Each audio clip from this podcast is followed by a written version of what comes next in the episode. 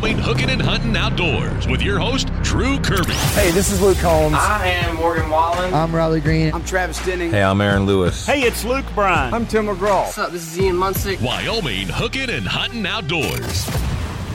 It's Wyoming Hooking and Hunting Outdoors, and as always, we reach out to Wyoming Game and Fish Department's Janet Milek to get us information that we feel is very important and integral to what anglers and hunters and outdoor folks need to know about Wyoming. And Janet, one that I think uh, a lot of people are itching to do is get out fishing. We've had an odd year. The ice isn't as good as it should be this time of year. There's open water in some places, so anglers that aren't getting that opportunity are chomping at the bit. That's right. And you know, it's been such a crazy year, just like you were talking about. We're sitting here watching it snow now. Um, but last week we were, you know, loving 60 degree temperatures and really um, saw a few drift boats going by the office. Uh, so we do know that there are quite a few people that are out and enjoying it. But one of the things that I think is super interesting, Drew, is, um, you know, when I first started with Game and Fish years and years and years ago, I always kind of had this perception that there would be busy times and there would be not busy times, right? That wildlife guys would be um, busy during the hunting season, and fisheries folks would be busy during the the fishing season and that maybe there would be a little bit of downtime in between and it has become clear and more and more as um, we continue to take on more and more work uh, that there is no downtime for anyone anymore. So even as we're watching the snow fly, our fish guys are super busy, whether they're out doing research, doing some scientific surveys, or whether they're in the office crunching numbers, whether they're making a plan for what's to come. Like year round now, we are thinking about what people are going to want to be doing for fishing, when and where. So one of the the things that I mentioned with ice fishing being so different um, we've got a lot of, of opportunity for fishing in this area, whether it be the river, which you could fish that all through the winter or summer or you know the fall, but then a lot of these uh, the reservoirs that we have around this general area of Casper. I mean, there are some some big fisheries, and there's a lot of these reservoirs that takes a lot of work to maintain them and to get you know things going for the the next season. And when I say season, I mean weather season because you know who knows what it's going to be and when it's going to be. But uh, these guys really are working on the next season before it even gets here. Oh, and in fact, it's years and years out. Um, it, it's kind of interesting to think. And we have Jeff and Matt here today to talk to us a little bit about some of the planning that goes into these fisheries. And I don't think that people necessarily recognize how complex it is. We we often get these folks that think, um, you know, that oh gosh, if I just put um, this particular species or kind of fish into this water, it's going to grow. It's going to be great. And in a year, I'm going to have the best cutthroat trout fishery in the world. But in fact, that that is not what happens. And there is a lot of science that goes into it. And so wild diversity is absolutely a goal that Game and Fish does strive for for anglers in the sense of we do want to provide cool water fisheries, cold water fisheries, and warm water fisheries, all very accessible to anglers across the state. You know, the conditions, the habitat all have to be right for those biologists to be able to manage the waters in those those ways. And so whether you are ice fishing or whether you're heading out on your drift boat, these guys are here to talk to you about what goes into it and why. So let's just start, Jeff what does go into maintaining these fisheries? I mean, we we start early in the year, but how do you really think about what you're going to do on some of these uh, opportunities? Yeah, so it would all depend on the type of water that you're considering. Some of the smaller ponds, they're they're fairly easy. It's it's kind of a if there's water, you can try mostly around here to be trout.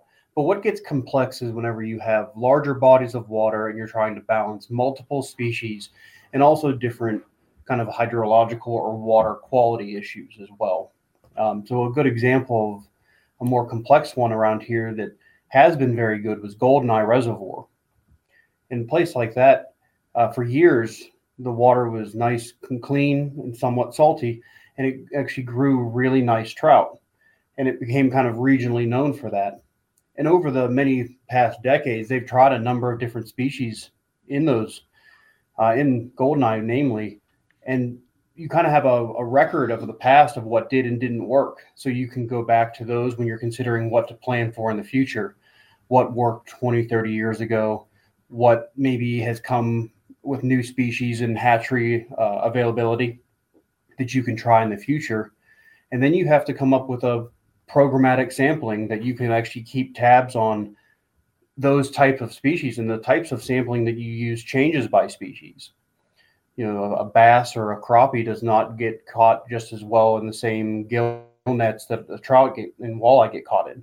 So it kind of comes down to balancing how you sample. Each place is different, what you sample, and then what you prescribe for species changes. And it's all a function of water quality, salinity, turbidity, depth, depth through the winter, uh, duration of ice cover, a number of different things that goes into that. So all year the obvious seasons are, are, different. Are you collecting a different type of, of data in the different seasons that we have? Yeah, so in the spring at most of our lakes, uh, we'll go out and we'll sample for trout. We use floating gill nets because come ice off, most of the trout focus on feeding and regaining any lost weight from like kind of like the doldrums of winter where there's not a lot of, of bait and zooplankton swimming around. So they'll swim around the shorelines, and so we can target those by setting strategically floating gill nets that angle off of shore.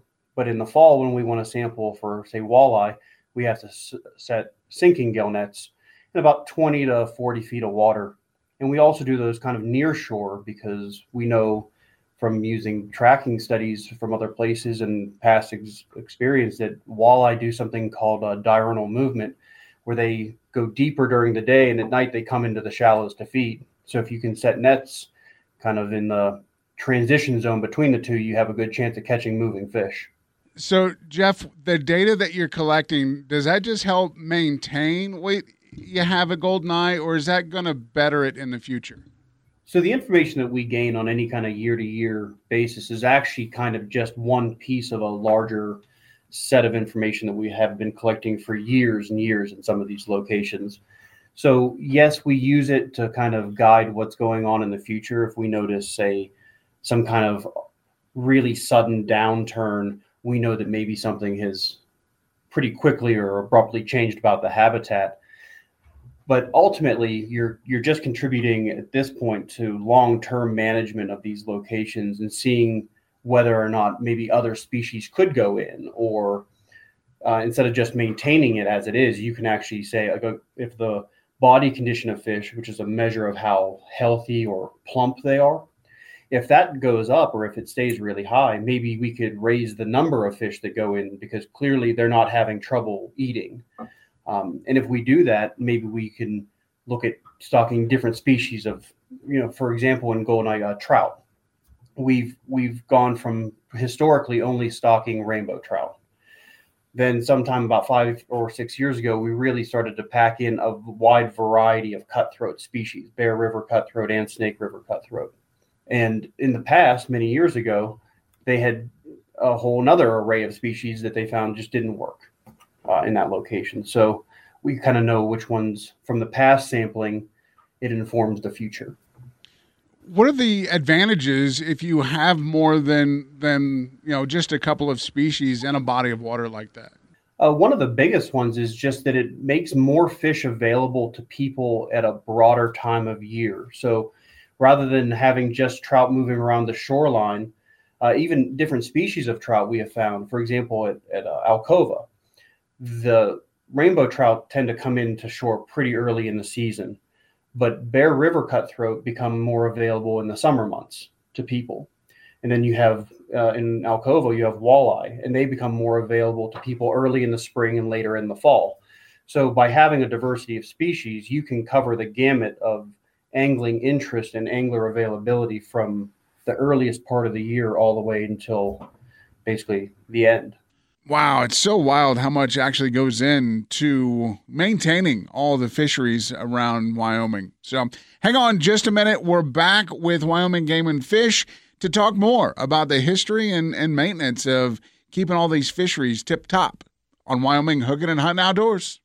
It's Wyoming Hooking and Hunting Outdoors. Our conversation today with Game and Fish is all about how to maintain the fisheries that we have and keep them being some of the best in the country. We have Matt, Janet, and Jeff with us today. And Jeff, how far back is there actual data that can be used to make plans for the future of the fisheries? Yeah, so for, you know some of the ponds around here for out in the 33 mile country, we've got a lot of ponds. Those were built in like the 80s uh, and 90s. So some of those don't have records that go back terribly far, but about 20, 30 years. And then other places we have that go back 60 or 70 years um, in terms of routine monitoring. We have a, an older system called a card file, which is kind of like the old library card system, where they would go in and on individual note cards, they would write down when they had gone there. And some of those records go back to the 20s. Uh, so we'll use that for maybe what species had been stocked and tried. If we're you know, instead of reinventing the wheel, if we're thinking about putting a new species somewhere, we'll go back and see like has it ever been tried before. So, and and that's in the case of the the sauger, where it was prominent here for such a long time and then went away. So, research shows that sauger should do well, and is probably the reason that it was brought back. Yeah, so sauger, uh, not only were they found in the river by people who worked here, but that's actually from kind of historical anecdote in journal articles from soldiers that were at the Fort Laramie back in the late 1800s.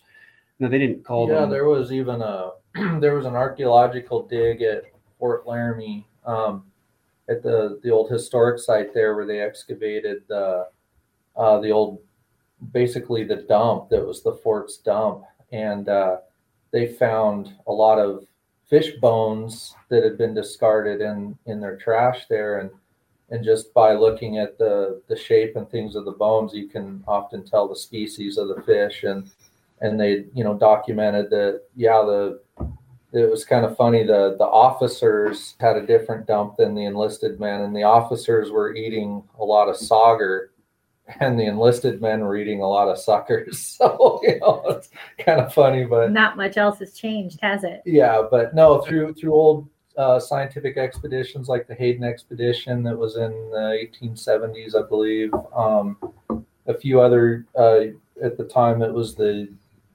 U.S. Biological Survey. I mean, we're going back uh, into the 1800s and they all found, you know, sauger were quite widespread in the river, sturgeon, uh, shovel-nosed sturgeon, um, goldeye, some other species that that had been extirpated uh, from the river. And there's good historical evidence that you know we know, yeah, 100% those fish were here and were native and we're doing really well.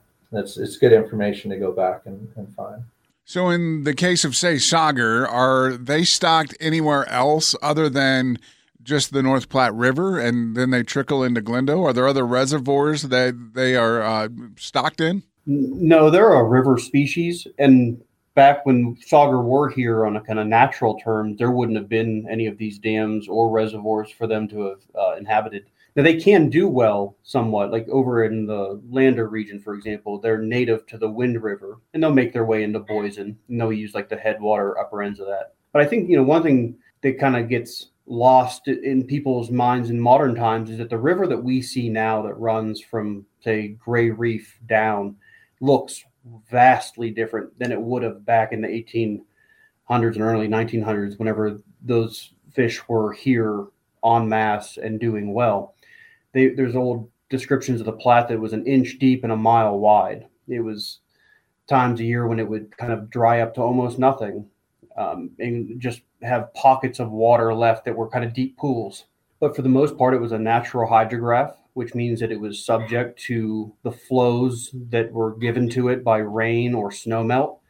And come summer, it would warm up and get really shallow. And it was extremely braided, very wide, and had a multi thread channel, which just means that it has no one course or set hardened path. But since the development of reservoirs and a regulated hydrograph or flow structure, and also setting the river channel in kind of like what is a riprap or a hardened base, it keeps it from wandering or meandering too much. Your listeners could even go on Google Earth, and one one of the neat things that we've done is you can go on these satellite imagery maps and you can see old oxbows, kind of out in like the Bessemer Bend government bridge country. You can see that the river used to s- swing over a mile or two wide on that whole valley, and it has left little oxbow lakes and little water depressions in what are very evident as old river channel. You know, we talk about history repeating itself sometimes. Do you think that in the future we could be having this conversation of, oh, look, the river has moved again, or it's uh, it's flowing in a, a different path, or with management and everything, is is it basically probably going to stay where it is? In all likelihood, the river is kind of set where it's going to be. We've now um, we don't really foresee that being a thing, and if anything, there's actually kind of a nationwide trend of removing certain hydroelectric dams as they become either outdated, backfilled with sediment, or just kind of unnecessary or unusable. Really, the stability of the system actually makes it somewhat easier to manage because it becomes a little bit more predictable. When you have a natural hydrograph, every year is kind of like playing roulette. It's just a, a shot in the dark as to what you're going to get. You could get even one rain on top of snow or ice event that just causes massive flooding. We don't really see that anymore. And because we know year after year how the river is most likely going to be run or how certain reservoirs are going to be run or orchestrated, we can prescribe, we work our stocking scheduling out three years in advance already. It becomes a little bit just more stability, actually brings a little bit of uh, ease to the idea how far in advance? You said three years out you have what you're going to stock, but how far prior to that are you looking in places like Goldeneye saying, okay, we want to put this type of fish here this year or this type of fish here? Yeah, so one of the things that really happened at Goldeneye that was complicated is that it kind of got to become really turbid in the summer of 2019, which just means it became really muddy. And when it was really gin clear water, the trout did exceedingly well. They, they grew very quickly. They got to pretty large ultimate sizes, and we didn't really have too many problems with it. Once it got a little bit turbid, those larger fish they take a huge energetic demand to upkeep. It's kind of they don't just persist on little bugs. They need larger prey, sucker minnows, um, fathead minnows, whatnot. So when that water becomes turbid and they're visual predators, they can't see those bigger sources. A lot of those really large fish died off after a couple years of looking, we noticed that the trout stocks have gone down, the stocking success had gone down. So we looked at the old card file system and we found in the 1930s that there was an angling group out there when that land was all private that had leased that water right and stocked crappie into the system. And they found them that they, you know, black crappie grew up to 15 inches by the 19 late 1930s into the 1950s. And at the time, it was going through a similar it was noted that the water was similarly turbid or muddy. So we put together a plan to just, if we can't create biomass of trout in that system, we still want anglers to have a good opportunity to go out there and fish. So using that old information, we started stocking black crappie. And I've gotten a couple reports even through this winter that fish that we stocked at about the size of a quarter are now about eight inches long. Now, there's not very many of them in there yet. It was kind of an opportunistic stocking of extras, but it is now on the regular schedule in the near future to start receiving that on a, a routine basis. So, what you're saying is Goldeneye might be coming back? Goldeneye is at least coming back in terms of a cool water fishery, in if it's not going to be the trout fishery it once was at this time. But the thing about Goldeneye as well is that it's very shallow. So this winter is obviously not going to do anything to it. But on a hard winter where we get deep ice, a lot of snow on top of the ice, and it persists for long enough to create what we call a winter kill situation. It's where a lack of daylight getting through the ice allows the decomposition of plants to consume all of the oxygen underneath the ice in the water and it kills the fish. If that resets Goldeneye through a die off event, we could put trout in there the very next month as soon as it opens up.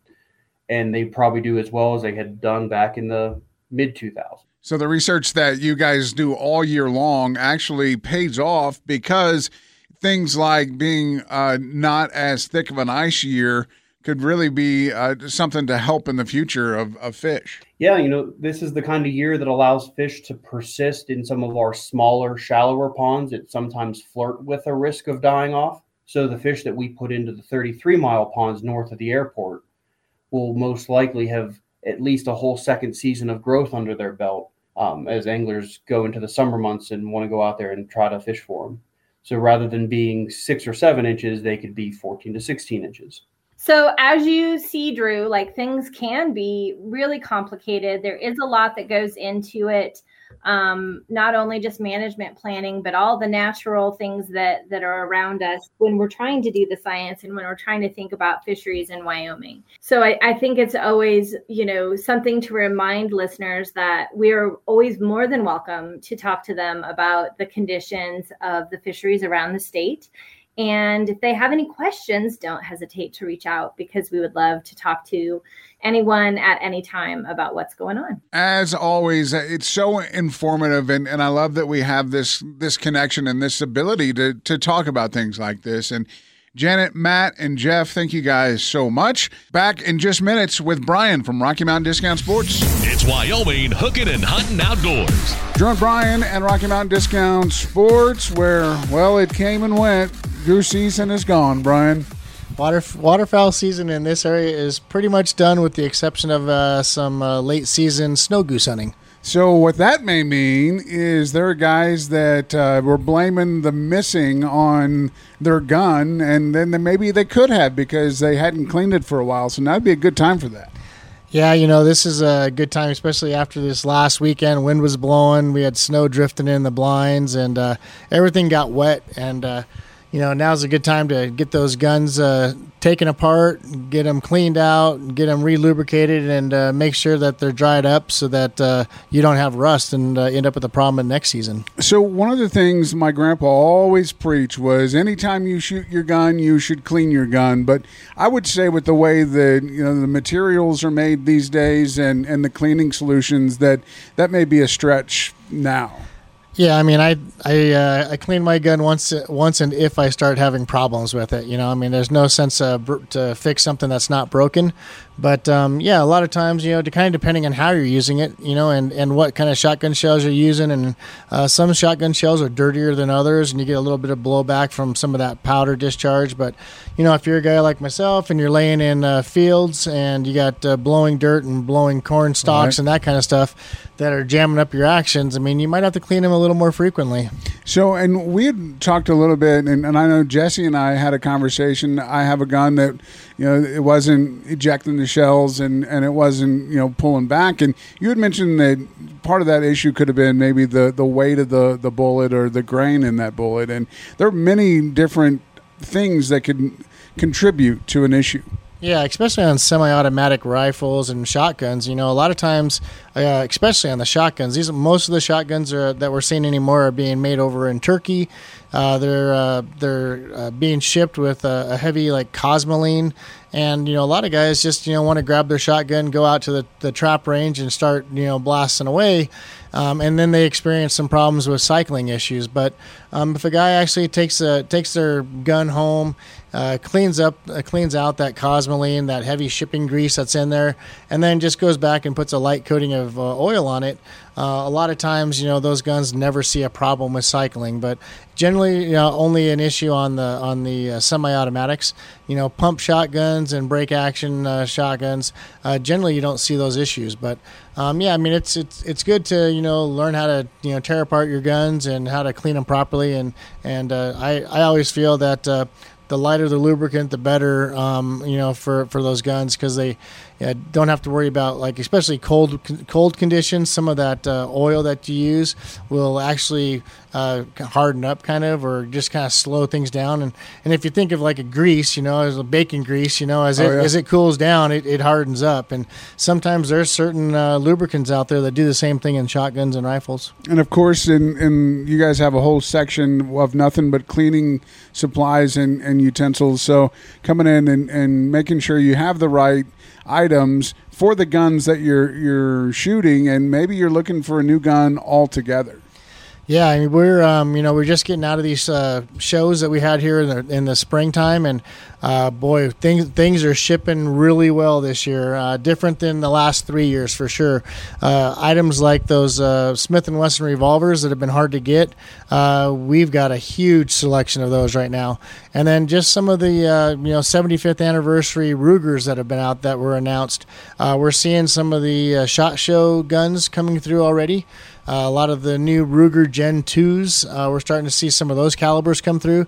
So yeah, if you've uh, you know if you're one of those guys that's been kind of watching the shot show and some of those newer guns, um, you know, come on in and, and talk to us. Uh, if we don't have them in yet, I'm sure they're on order, and we'll certainly put your name. And uh, we kind of keep a list of those uh, hard to find guns.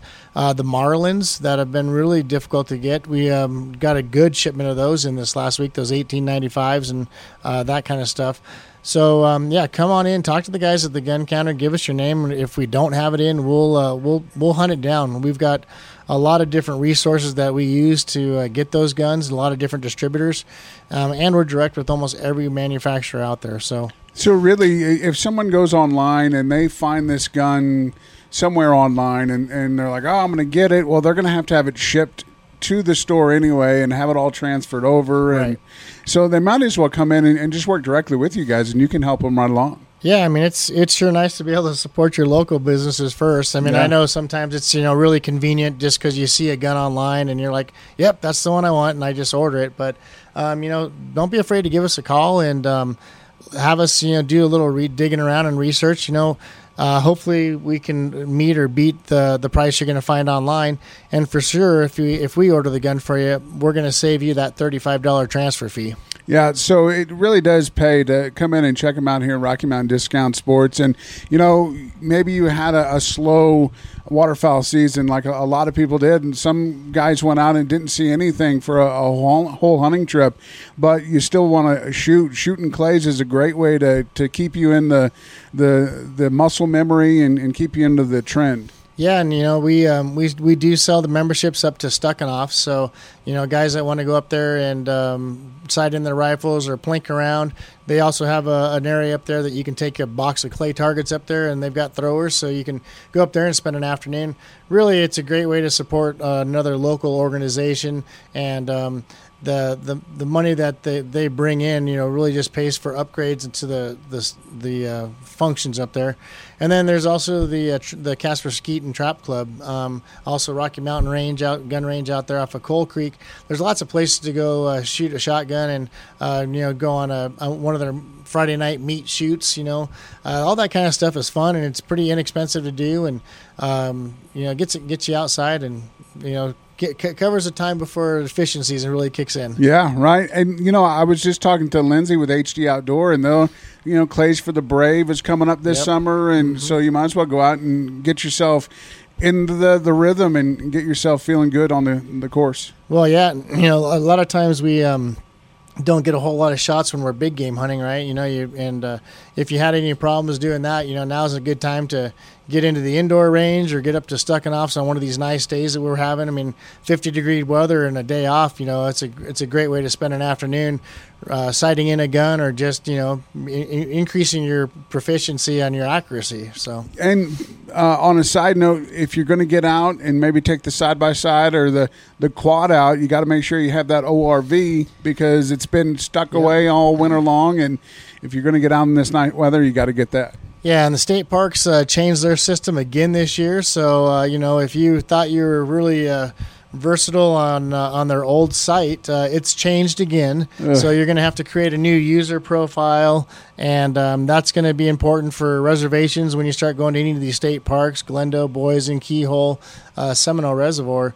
Um, you got to make sure that uh, you've got you can be that you're activated so you can put in your reservations. And I think uh, 120 days out. So we're getting real close to those summertime uh, reservations. So obviously it seems a little confusing, but if you come in, they can walk you right through it and get you all taken care of right here, at Rocky Mountain Discount Sports.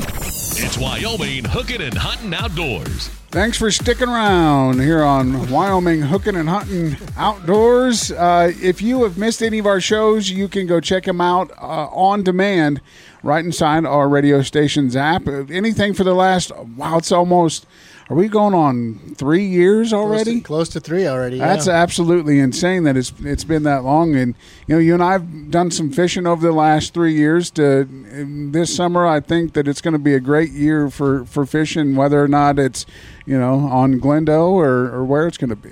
Yeah, I think me and you need to get in a drift boat and uh, probably uh, take advantage of some of this uh, good early spring fishing as well. And you know, you we were just looking at some of the the ice on the uh, the lakes and the reservoirs, and it's starting to look a little choppy on some of these places. So those drift boats could be looking really good to people. Yeah, you know, I'm talking to a couple of the guys at uh, uh, Blake down at the Ugly Bug Fly Shop. You know, there's there's certain parts of uh, Wyoming, especially like over in Thermopolis, where the uh, the spawn is already in full swing. You know, they're 20, 30 percent through the spawning. Wow. and through the uh, Platte system up here, uh, you know, the guys are already seeing fish on the redds, and they tend to kind of drag out the the spawn a little bit longer, probably through these areas. But um, yeah, the fishing right now. I mean, if you can get pick the right day, uh, right conditions, uh, now's a good time to book a trip with one of the local fly shops and uh, get on the river and, and experience it because the fishing is fantastic right now. What are what are some of the like the thought processes when you're trying to look for a good day? What's the best thing to look for? Well, I mean, obviously, when you're in a drift boat and you're running a fly rod, I mean, the, the less wind the possible as possible is is the best, you know. And um, obviously, you know, this last week with 50 degree weather, you know, there there was a handful of days in there that would have been great, you know. Um, there's going to be some days that you don't want to be out there. I mean, the you know guys are still rowing drift boats and they're rowing up and through uh, this you know a lot of the same holes multiple times in certain runs. So um, yeah, look, you know, it's kind of hard to predict, but you know if you've got you know beginning of the week and you got a day off Wednesday or Thursday and you're looking at it going, man, Thursday is supposed to be 50 degrees and low wind. I mean, I would definitely get on the phone and see if I can find a, a trip to book. Yeah, uh, definitely nice weather makes it uh, gives you that itch that you you've been waiting for all winter. It's been kind of a, a weird, odd winter, but guys that maybe start fishing on the ice in December and stay on the ice until March, I mean, they're probably really jonesing for a good outing. Yeah, you know the, the ice conditions are still pretty sketchy in certain areas. I mean, there's still plenty of decent ice in certain areas, but um, yeah, I mean, there's uh, Reservoir was, was pretty wide open this last week. Uh, I think Gray Rocks is getting really close if it's not open now, and Glendo will be behind it probably here in a couple three weeks. So Yeah, we were down in Saratoga last weekend, and you know there was lots of good good ice there in, in Saratoga. But places like Boysen, where there's okay ice, but then there's some sections that are a little rough, so it it does get a little spooky to get out and you know mess around on the ice a little bit. Yeah, I'm trying to be as patient as I can before I drag that boat out. You know, I mean, especially uh, condition wise, and uh, you want to have a nice day where you can get that boat out and really make sure everything is operating properly. You know, you don't want to be stuck out there in bad conditions and have the wind push you up against a bunch of rocks and ruin a day, or get trapped with a big block of ice that might you know prevent you from getting back to the boat ramp. So So, and I, we talked a little bit last week. If you're really, really, really jonesing, but you don't want to risk it, now would be a good time to maybe go through your boat. You know, and mm-hmm. maybe upgrade. You know, look for new, some new electronics and and uh, all your equipment.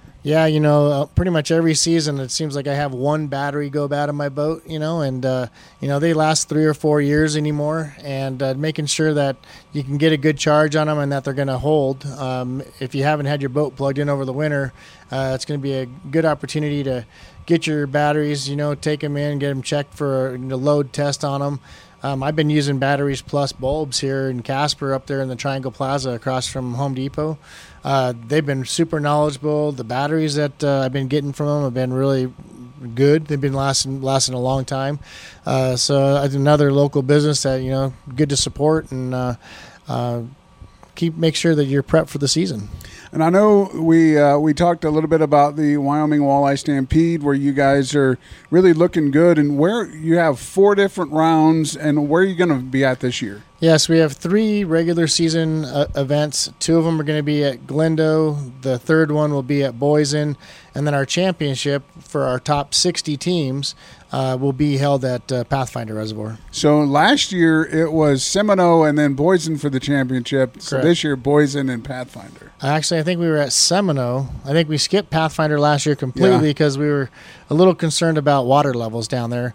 And then they did a bunch of uh, construction up there on the they put the new the new ramp in up at uh, Pathfinder, so it worked out really good. But uh, yeah, we did our third event at Seminoe and our championship at Boysen. So Yeah, so so this year looking pretty good, and applications are available, and you've already got quite a few boats in for the the May. Yeah, there's uh, 60 boats uh, already turned in for the first two events, and uh, we are capping the second event at Glendo to 140 boats. So, um, you know, if that's uh, that we're that's our Gov Cup. Um, kind of rebranding that, uh, some higher payouts, some cool trophies, uh, rings for the winners, uh, jackets for the winners. Um, we're doing a kids event on Friday, so they're going to be able to go fish with a pro or or one of the one of the tournament anglers, um, and we're going to work with uh, Boys and Girls Club and then a, a group of kids out of the Glendo area. So that's going to be a really neat and rewarding event. We've done that numerous times, and it's always it's always awesome to see those kids, you know, catching fish. Yeah. And that usually is a really good event for catching fish. You can catch them just about any way you want. So, um, yeah, we, that if you're going to want to get in on that one, you definitely want to get entries in on that as soon as possible. So there are four events. The fourth being the championship. Do you have to fish every one, or can you kind of you know if you can't make two of them? Or No, you can just you can just pick you know which you can pick one event or two events. And if if you want to fish the championship, you do have to fish all three events. So that is it is a qualifier. right. Um, we we actually seed that uh, tournament. Uh, Skeeter Boats sponsors that, so we have five thousand dollars from Skeeter that goes into that event, and then usually about another seven thousand dollars just from entries throughout the season that goes towards that. So we have a sixty boat field uh, at capped at sixty. Um, if, if we don't have 60 boats to fish all three, it might only be a 40 boat, but they're going to be competing for a whole bunch of money. Yeah, going to be a good time this year for fishing, uh, whether it's the Stampede or whether it's uh, you know Jay's uh, weekly event, the the Walleye League at Pathfinder. Yeah, and you know, and even opportunities with the Walleye Club to to get involved there. So there's just a lot of great things you can start planning to get in on. Yeah, I mean, uh, obviously we we we've got it pretty good here, and I think you know a lot of times we complain about you know certain things about our game and fish, but in terms of walleye populations and our reservoirs and around us, I mean we've got it pretty dang good, pound for pound. Like our our uh, our fisheries uh, hold up to some of the big bodies of water like Devil's Lake and Lake Oahe and Sakakawea. Um, Excuse know- you. Yeah, I know it's that one. That was a tough one to tough one to say, but um, yeah, we've we've got some great fishing here, and uh, if you haven't been to Pathfinder or Boysen or Keyhole or Seminoe, you know it's it's definitely worth making the trip and, and uh, planning a weekend. All right. Well, if you uh, need to get stuff together for that weekend, come on in and check them out right here at Rocky Mountain Discount Sports. Wyoming Hooking and Hunting Outdoors with Drew Kirby. If you have a question, want to make a comment, or have an idea for a show topic, message us on the My Country mobile app. Wyoming Hooking and Hunting Outdoors.